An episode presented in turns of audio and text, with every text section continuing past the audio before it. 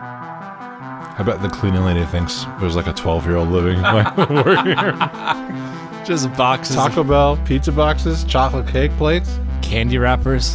What's wrong with this person? Oh no. I always think that I'm like, I'm probably being judged hard by the cleaning people. Humans are judgmental creatures. Yeah, which is why gay people can't exist in Afghanistan. Nice segue. A segue. I mean, how else can we segue into this film?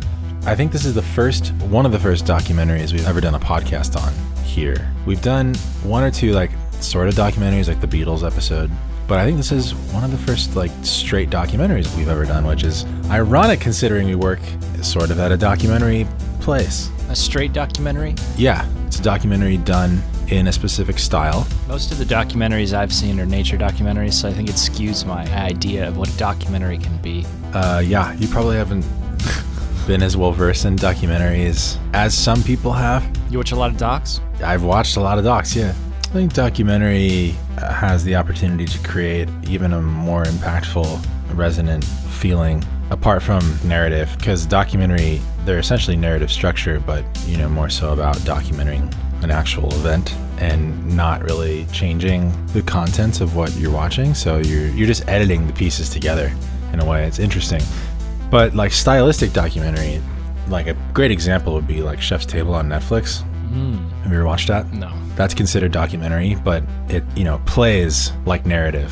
And so this here is the same thing. We're talking about a movie today, documentary, that is not nominated for Best Picture, but is nominated for Best Feature Length Documentary and Best Animated Feature. And best international feature. Oh, and Best International Feature. So it's nominated for all three of those, which is crazy because most documentaries are also not nominated for International Feature or Animated Feature, which is so weird. But we're talking about a movie called Flee, Flee. not F L E A, mm-hmm. like the insect. It's F L E E, Or the musician. as if one who has fled. Flee as in the verb. The verb, not the noun. Yeah. Gabe, Yeah, Steven. you were with me when we watched this. We watched it together We ate burritos together. Our burritos touched in the bag. while we watched this. yeah. Yeah, we did. It was uh it was a nice quiet night, you know. The kids were asleep. but I don't know if this had a wide release theatrically. So we caught it on Hulu, right? Yeah. It was streaming somewhere. HBO or Hulu. I think it was Hulu. We watched it on Hulu, but I have my HBO account attached to my Hulu account, so Yeah. it's really hard to tell for me sometimes. But yeah, we saw the trailer for this multiple times Yeah, when were we were attending the theater playing it all over. months ago. And it's distributed by Neon. That's probably why we saw it. Yeah, another Neon picture. a lot of neon love right now. Yeah, Neon. You just listened to our worst person in the world episode, and that was also a Neon film. Yeah. They're kind of like the foreign version of A24. They bring a lot of pictures to us from across the world. I think uh, Parasite was neon, right? Yeah, So what is Flee? We already said it's a documentary. What's it about? It is about uh, essentially a refugee story.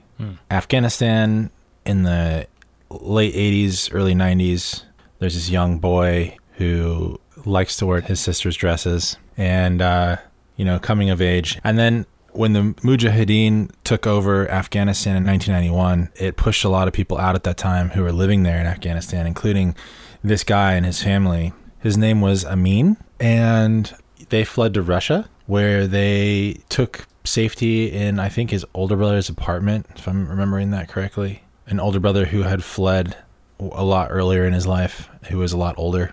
And they kind of bunkered there with him and his one brother and two sisters and his mom for a while. And then, then the story sort of became not just about refugee, but also about trafficking and human trafficking and how these refugees were trafficked to try to get to a safer place than Russia because Russia was also super corrupt at the time, may still be. They're trying to get to Sweden ultimately, right? Yeah, Sweden was one of the locations, but his sisters got trafficked, and it was this kind of really horrible incident where they were put in a crate and shipped for weeks without anything to be humane to help them not have a traumatic experience. Then they saved up more money, and then him and his brother, I forget how they settled it, but one of them decided to get shipped as well via a more expensive trafficking guy. Well, yeah, because the boys and the mother went next, but they had to they got captured and sent back after almost drowning at sea. Right. And then And in- then and then this guy came into play. yeah, they said they found a more expensive, higher quality human trafficker, if such a thing exists, Yeah.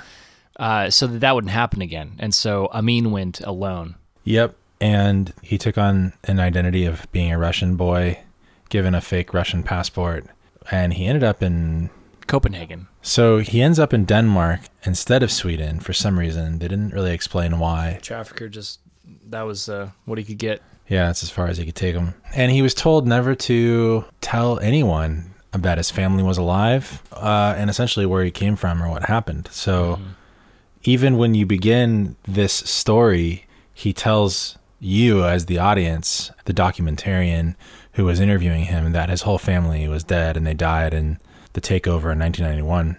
His mom and his all his brothers and his sister all dead. And then later, kind of changes the story, which becomes like the the revisionist narrative to the rest of the story and you find out his family's still alive they're all just kind of in different places and and then yeah so i think he gets reacquainted with them at a certain point at least. Yeah. After a few years, he's able to meet up with them, yeah. But I think he continues to live in Denmark, yeah. Or he he travels around. it's a little bit unclear. But yeah then he re i mean he kind of becomes a man and realizes that he is gay and tells his family and his brother who was super supportive which is cool because it's not really a welcomed to be a gay man in afghanistan it's kind of a taboo natured thing They say they it, they don't exist over there, right? yeah They're like, well could- just because they're shut down like or killed yeah, you could yeah. be killed for being homosexual. So Yeah. So, but you know, there's a little bit of freedom. His brother like takes him to a gay bar and drops him off. Kind of cool. And then, uh, yeah, that's that's sort of where the story ends up, wraps up. He lives his life. He finds somebody, and that narrative is sort of interwoven throughout the other narrative of him recounting yeah, what happened and and him fleeing Afghanistan. But yeah, and the, this whole thing is told through animation. mm-hmm. This whole story is told through animation and not live action recreation. It's there are a couple live action shots, mainly like aerials or setting shots, some archival footage. yeah, that are thrown in, but it's mainly animation. So th- that's why it's also up for best animated feature because it's an animated feature as well as a, a feature long doc, and it's also international because it wasn't made by a Danish. Danish filmmaker or documentarian. So interviewing him the whole time, and and he seems like to have also gone on to get an education and go to college and stuff because Yeah, he was I mean- talking about going to yeah he became pretty successful. I think. yeah Whatever it was he was doing, it's still also unclear. yeah But yeah, the story was really interesting how it was framed from his current perspective. He's in his 30s or 40s and he's trying to unpack this trauma that he said he had never really gone into at any point in his yeah. life. He said the one time he tried was to an ex boyfriend, and his ex boyfriend like threatened to like turn him in or something.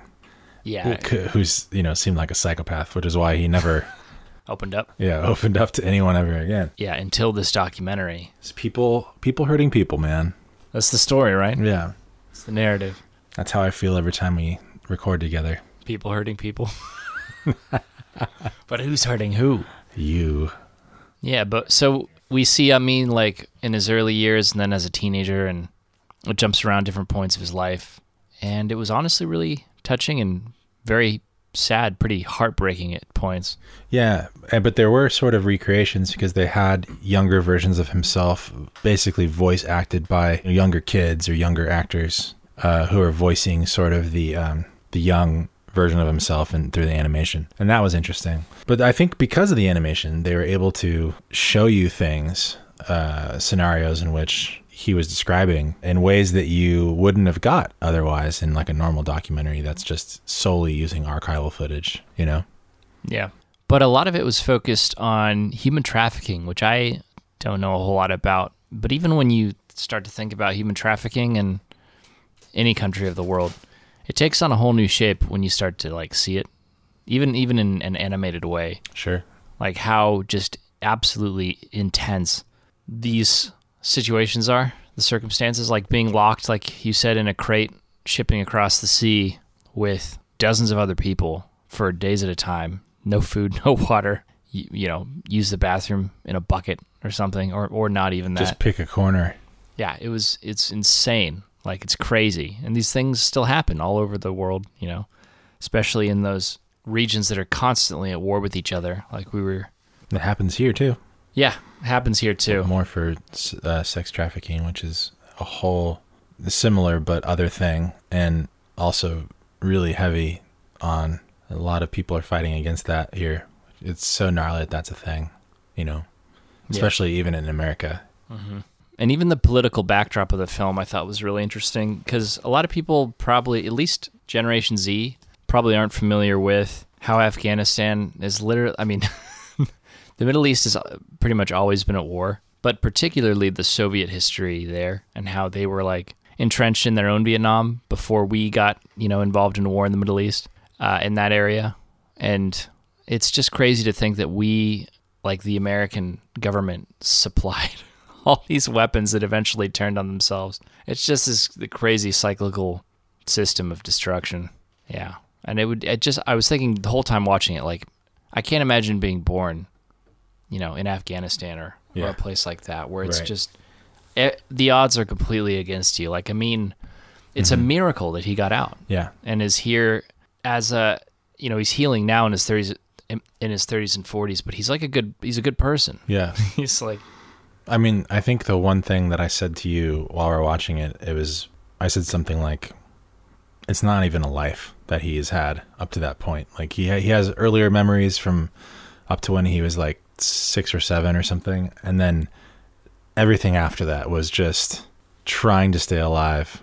You know, he, I think he said he spent like a year and a half just watching TV, daily stuck in that daily apartment in Moscow. Spanish soaps yeah was like the highlight of his family's uh, day. You know, so Yeah. crazy.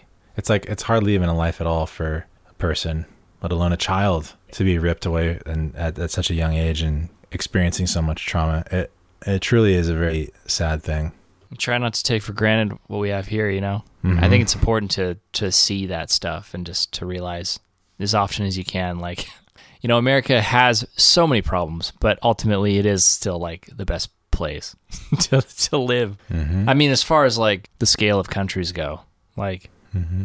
it's like it doesn't compare to the middle east where it's just war and bloodshed all the time Yeah, yeah. The the director and the, the I think the person who made this, his name is Jonas, or I'm assuming Jonas or Jonas Poher Rasmussen. Rasmussen. He's the guy from Denmark. I think that was uh, the documentarian. And I'm curious what you thought about how he interviewed him, kind of having him lay down on Yeah. that carpet and doing like the top down shooting. I thought that was like a really interesting. that was i'm glad you mentioned that and That's that's like therapy. that was another interesting point of the framing of the whole thing because the docu like Flee the movie would show you the moments of the the recording sessions like when Amin would sit up and they'd like you know he would say something like well off the record here's uh, what I'm thinking you know to a greater extent and they would they would continue to show that in the documentary and his relationship with Jonas or Jonas the director, it seemed like it was like it was very warm and friendly and therapeutic for Amin to have this kind of outlet, to have this relationship. And I think they had some history too, going to school. But I, th- I thought it was really cool the way they, you know, he would he would be laying down, and he'd be, you know, talking about his past, and then he'd sit up, and they'd have a different part of the discussion, and then they'd like go around the house, and Jonas would follow Amin, just doing daily stuff or you know unboxing old photographs all kinds of stuff. It was really cool having this little window into his life. And f- he even followed him around too. He he traveled with him to wherever his postdoc was. I think it was back in america but Mhm. and he got to continue those interviews continue making the documentary oh, Yeah. like in different countries which was interesting Yeah, no, it was was really cool. I think from what I could tell, because I've, like I said, we we do work in documentary style, and have I've seen how some documentaries are made are very different from other documentaries, but sometimes when the documentarian is trying to capture like the most raw version of that story, they'll ha- they'll try to make the subject feel as safe as possible or like Yeah. be feel like they're in a, a therapeutic state to where they can recall and recite this stuff for the sake of trying to capture the most raw and emotional material, which is sort of an art in of itself. Being a, a documentarian and trying to, it's almost like being a director of an actor, but the person's not an actor; they're a real person, and you're trying to get, you know, you're trying to pull out like a certain emotion or a certain feeling by creating a safe space for them to communicate their story in. You know, Yeah. really interesting. And he gave him space and time. I think the, Mm-hmm. the time span of the documentary was several months because at one point Amin said, I need, you know, time to really, Think about that. and to be comfortable with thinking about that. Yeah, sure, sure. Which is another thing, because like some documentaries are shot over years. So the last time I was looking that Jonas had a documentary, it was in 2015. Now this was 2021, so it was like probably long. I would estimate longer than six years of working on it, but Yeah. at least six years of going through this and getting material and editing and putting things together, animating everything, all that stuff. Yeah, I wonder how he started doing it. If he just got back in touch with Amin, you know, and was like, "Hey, I'd love to tell your story because it's a powerful story," but he wouldn't have even really known the scope of it. I'm curious how that ball got rolling. Yeah, powerful film, and I'm really glad we watched it. I know it wasn't one of the biggest things on our radar, but with all the attention it was getting, we definitely felt we should see what the hubbub Yeah, and you nor I could really speak to whether or not this is a shoe in to win Best Documentary because we haven't seen anything else that it's up against. But are those the other nominees. Uh, the other nominees are Ascension, Attica, Summer of Soul, and a film called Writing with Fire. But yeah, like we're not people to speak on them, but we can say that, you know, it was good and it is worth your time if you you know want to learn more about what it would be like to be a refugee and coming out of Afghanistan at that time um or more or just learn more about the story that we tried to recap and tell you here uh, but it, it going up for best international feature i don't think it will win i i do think the worst person in the world is a better film but for that category It's up against Drive My Car there too. yeah, it's also up against Drive My Car, which is also a really good film. but yeah, I mean, it's up against the episode that we'll be doing next, which it will be our final episode for this run of Oscar films, Encanto, for a feature length animated film. And Encanto, you know, is a one of the best Disney movies they've done in at least a decade, if not longer, in my opinion. And uh, You said it was your favorite, didn't you? yeah, It's crazy.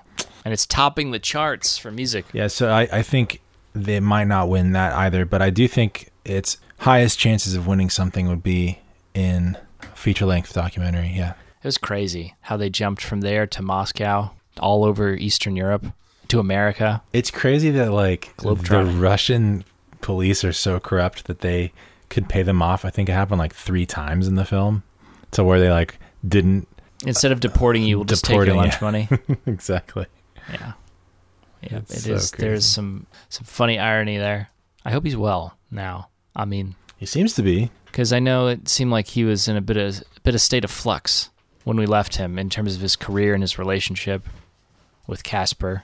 They were like he was trying to sort some stuff out, and he was they were trying to get a home. I think that ended up by saying they ended up staying together and getting married and Oh, stuff. nice. Yeah. Yeah, because it would be a few years in the making. Well, I'm happy for him. He deserves happiness.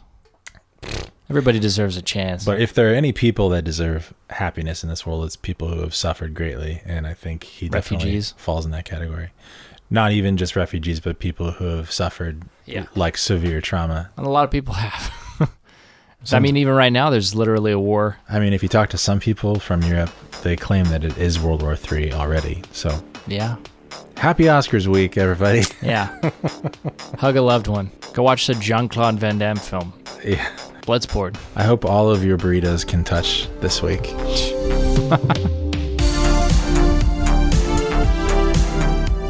Such a weird thing to say. I hope your burritos touch this week. As Gabe's and mine have touched It's good. I like Lupe's. burritos, habanero, habanero sauce. I ate that whole pint of ice cream in one sitting the, the next day. You really need to get a control on this, Gabe. I know. I'm losing it. I'm slipping.